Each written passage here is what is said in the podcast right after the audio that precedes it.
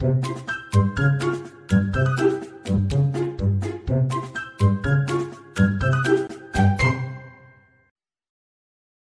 大家好，欢迎收听《给个说法》，我是德意法律事务所的林小编。那我们今天呢，想要来跟大家聊的话题是：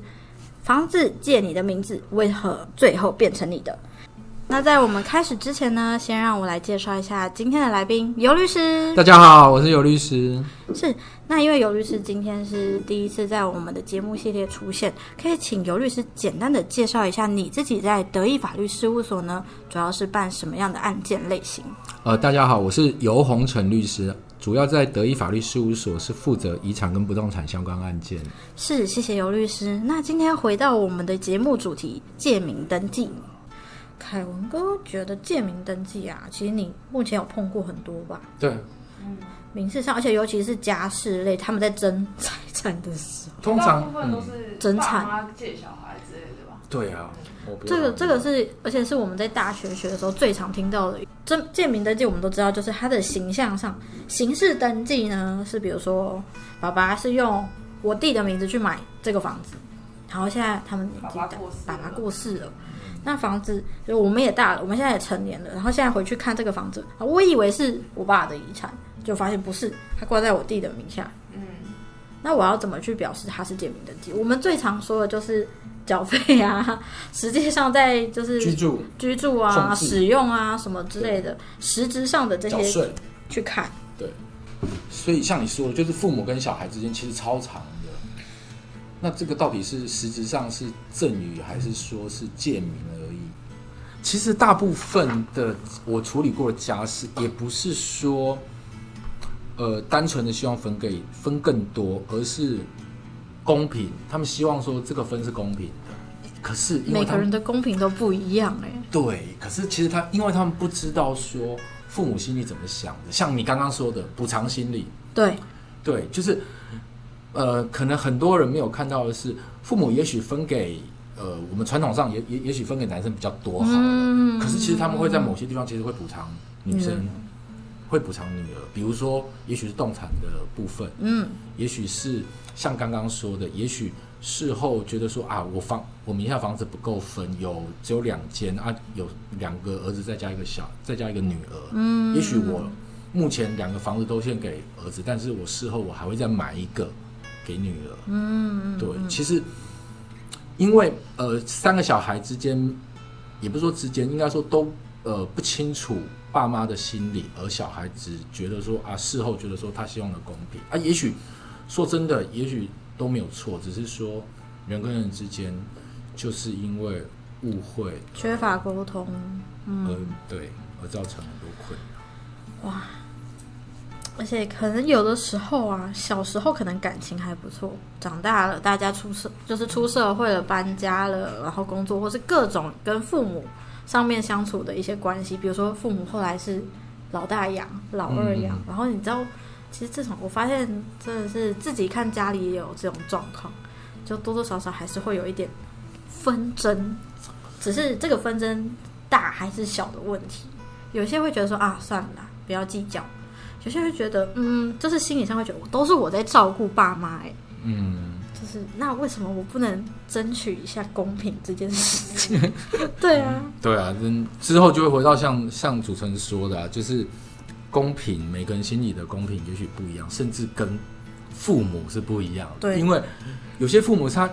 也他心里也是想要公平，但是可能想到说啊，儿子以后嗯因、因为依据传统要供奉祖先，要而且女儿嫁出去，对爱坑行猪白啊，所以没错，儿子比较辛苦，的确分给他们多一点是应该的。嗯，对，有些的确会这样想，而且他们也会想说啊，爸妈后来都是跟儿子，不会跟女儿，因为女儿嫁出去啦，对。所以就会觉得啊，这也是有一点是啊，这是我的养老金的那种感。对啊，主持人说的很好啊。其实也又有一种情况，也许是比如说呃，父母亲年老之后啊，反而是因为女儿贴心嘛，嗯。通常女儿比较容易贴心的照顾父母啊，嗯。这个时候是不是就会像主持人说的，就是那女儿会不会觉得说啊，父母都是我在照顾的，那我要我要个公平，难道很过分吗？而且什么可能照顾父母，有的时候长辈大，难免要跑医院对。治疗，然后或是我觉得更难的点不是你出这个钱，而是你在旁边照顾的时候，其实人的心里是会有一点累积那种压力的。然后如果又只有他一个人顾，然后看着就是可能哥哥姐姐们都没有什么的表示，只有拿钱回来，人也不回来看，所以我觉得这个情绪啊，难免会觉得自己委屈。嗯，是啊，都很难像，也许呃小孩子的时候最单纯，嗯不管是兄弟之间吵架啊，也许常常打一架就算了。到我们长大之后，其实家事的问题永远是累积而成的。嗯到后来会需要上法院，大家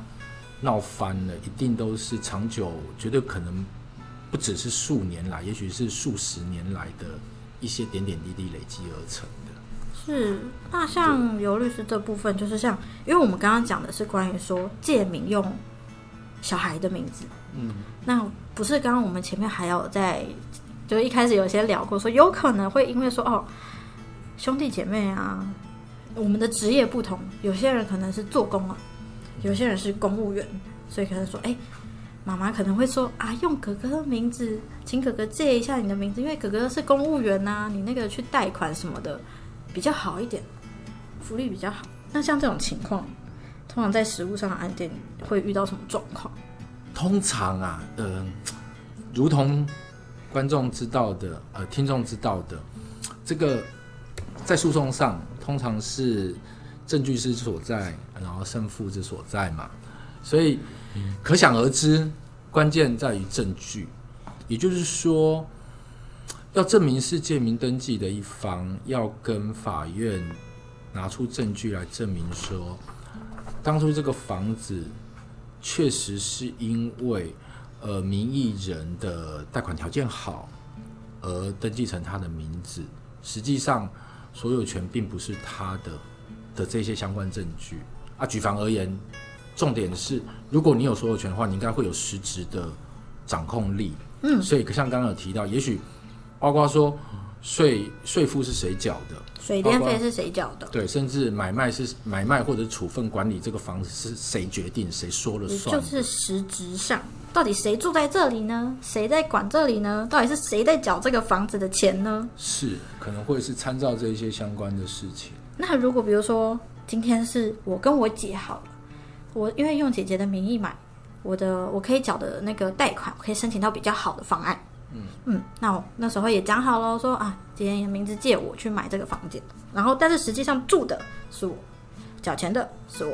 缴税的也是我，但是在名字上，大家可以去查的是发现房子是挂在我姐的名下。是。那如果我姐今天就是我在我不知道的情况下哦，她把这栋房子卖出去了，进行了买卖，这会我有我有怎么样去争取把我的房子拿回来，或是这个交易，因为他有可能已经卖出去了，然后我也不知道，人家可能也付了钱了，人家是那种善意第三人，我们有种善意第三人，就他什么都不知道啊，他就是相信说，哎，所有权是你，那我跟你做这个交易，OK，哇，我你今天就是卖房，我就是买房。那可是实际上，真的房子实质上拥有的人应该是我。那我要怎么去把我的房子拿回来？的确，在这样的情况之下，如果说房子也已经呃买卖都已经成交了，也、嗯也移转登记了，嗯那的确，呃，买方确实已经得到了所有权，也也就是说，这个房子已经不在登记名义人的名下。嗯，这时候你能跟登记名义人主张的，大概就是那个价款而已，价款的请求权，因为毕竟要保护善意的第三人。对，这个也是法律上很重要的，为了要保障交易安全的设计啦，所以可能你只能要说他卖房之后的这个价金，嗯，对，这个损害赔偿，所以我就没办法把我的不动产拿回来，我只能拿这个钱。除非除非除非你能证明说他不是恶意的，那就有机会，证明他是恶意的吗？对，一除非你能证明。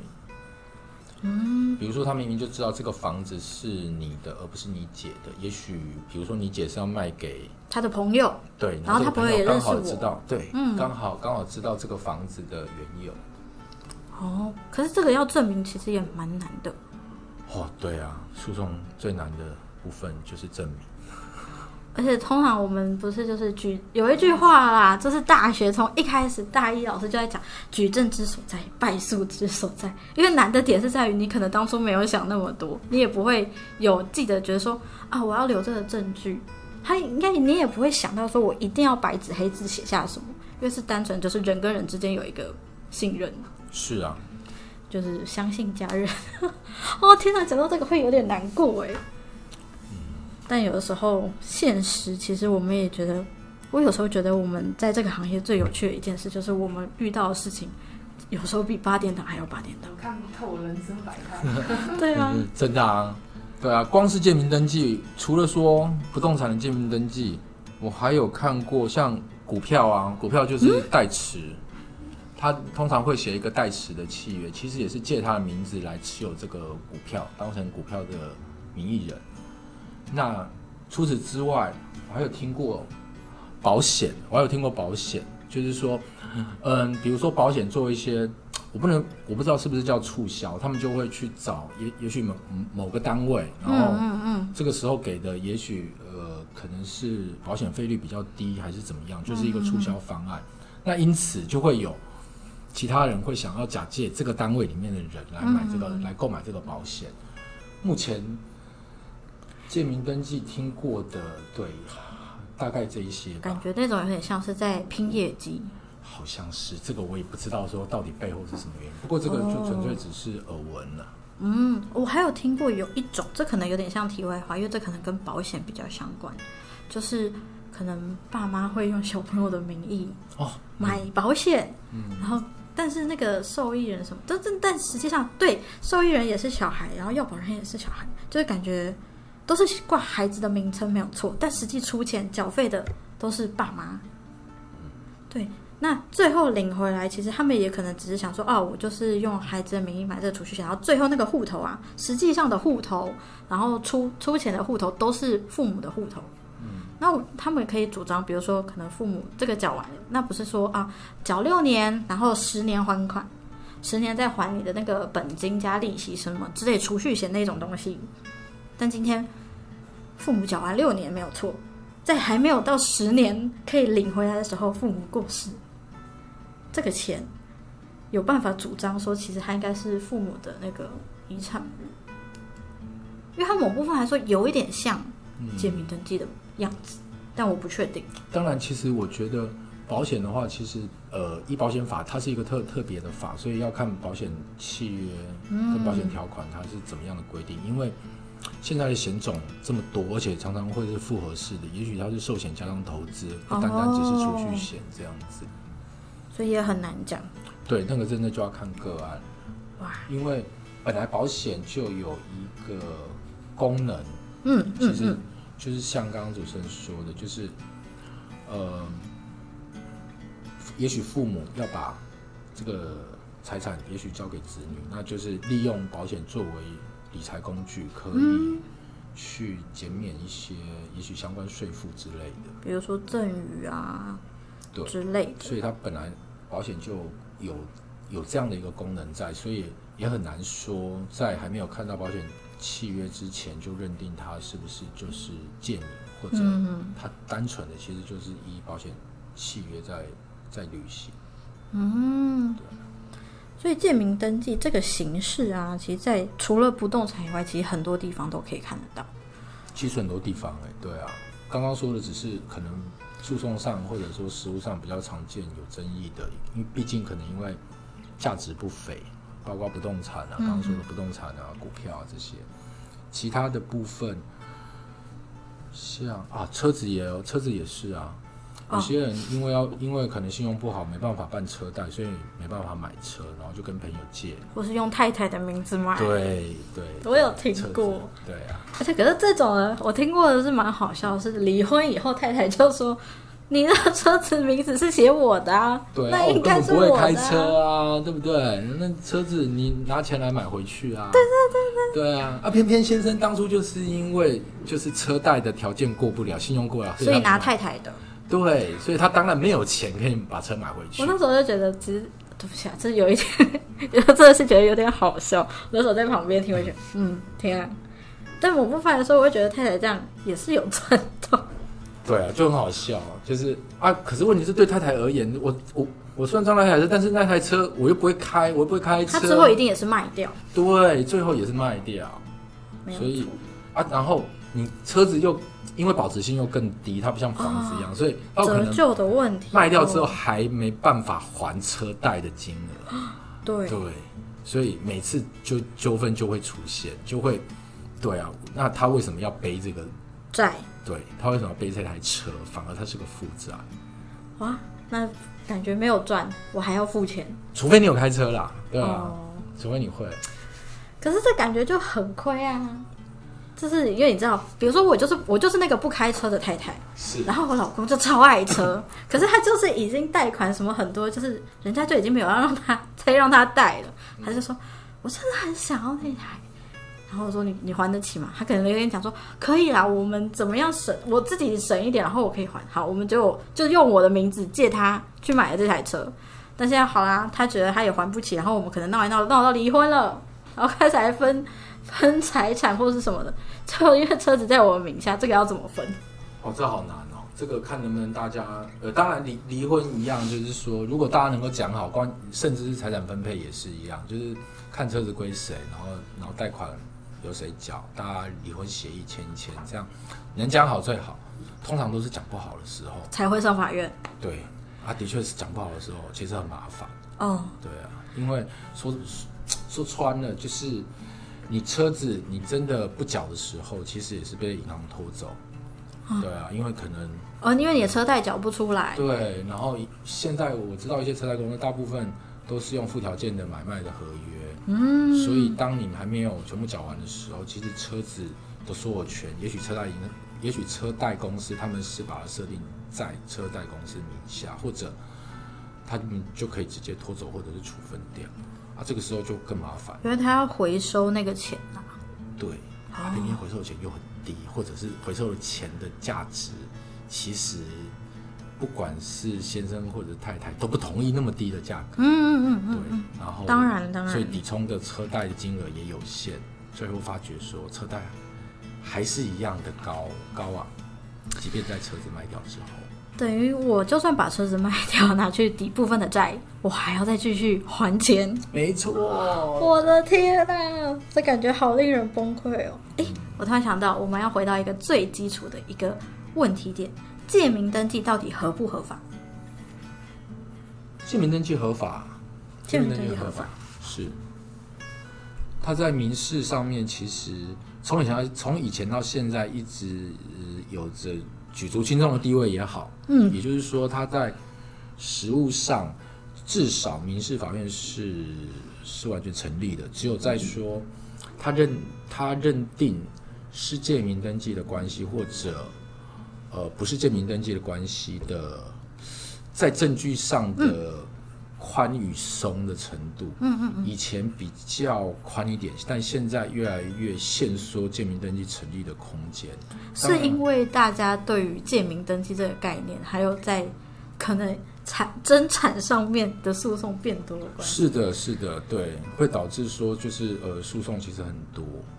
等于说，因为我们以前可能比较少因为这件事情发生诉讼，所以那时候会宽是没关系。但现在要制定的越来越细，是因为我们要去针对这个诉讼要讲一个，就是说起来就是黑白要分清啦，没有灰色地带。可能吧，可能应该说，法院的实务上也许有这样的倾向在，只知道说，我们目前在诉讼进进行上，其实法院的证据认定上其实越趋严格，对，但这个都不是一个法律上的规定。那嗯建民登记都还是被承认的，嗯对嗯嗯。所以其实它本身是合法，那难的点是在于大家谈不拢。对，通常是谈不拢的时候才会有这个问题啦。对，是的。好，感谢尤律师。我们今天聊了很多，我们建民登记从车子、房子，然后还有简单一些，像保险也稍微提了一下。不过保险这个又涉及到保险法，可能我们之后可以再请吴律师也再回来帮我们讲一下保险法这部分。那也感谢尤律师今天的分享。那关于借名登记，你这边会有什么建议会想要跟听众们分享？就是如果我今天真的可能想要做一个借名登记的这个契约，或是约定好了，你会建建议他们说一定要白纸黑字，或是留下什么比较好吗？嗯，其实刚刚主持人说的没有错哈，就是其实就是书面的契约啦。那这边的，因为我是律师啦，所以在诉讼上，其实我建议所有的听众，嗯，如果要做建名登记的话，真的，嗯、先认，我们称为先小人后君子，先把契约大家打好了，嗯，对，然后不要认为说，呃，打契约就一定会伤感情。今天你若不打契约，导致后面有什么纠纷的话，其实才更伤感情。这这部分就希望所有的听众就是有这样的一个认知对不对对？，没错，因为通常大家是怕的是什么？就觉得说啊，我们讲那么清楚，是不是伤和气啊？家人之间、朋友之间，我们那么好，为什么要做这种事情？要计较，还要写什么你不？相信我吗？对对对对对很生硬。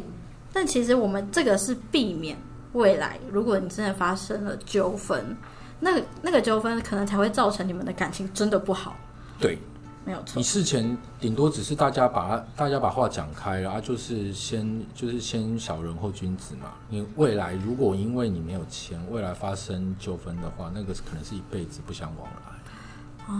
我们就避免这种事情发生。好的，那如果大家喜欢或想听更多绿色分享呢，欢迎大家关注“给个说法”，关注我们的 YouTube 频道，会有字幕版的 Podcast 可以看。如果你有其他法律问题想要咨询，也欢迎 Google 搜寻德意法律事务所来电询问。我们每周五晚上九点半在 Podcast YouTube 平台与你们再次相会。我是林小编，谢谢主持人，谢谢各位听众，好，谢谢您收听《给个说法》，我们下次再见，拜拜拜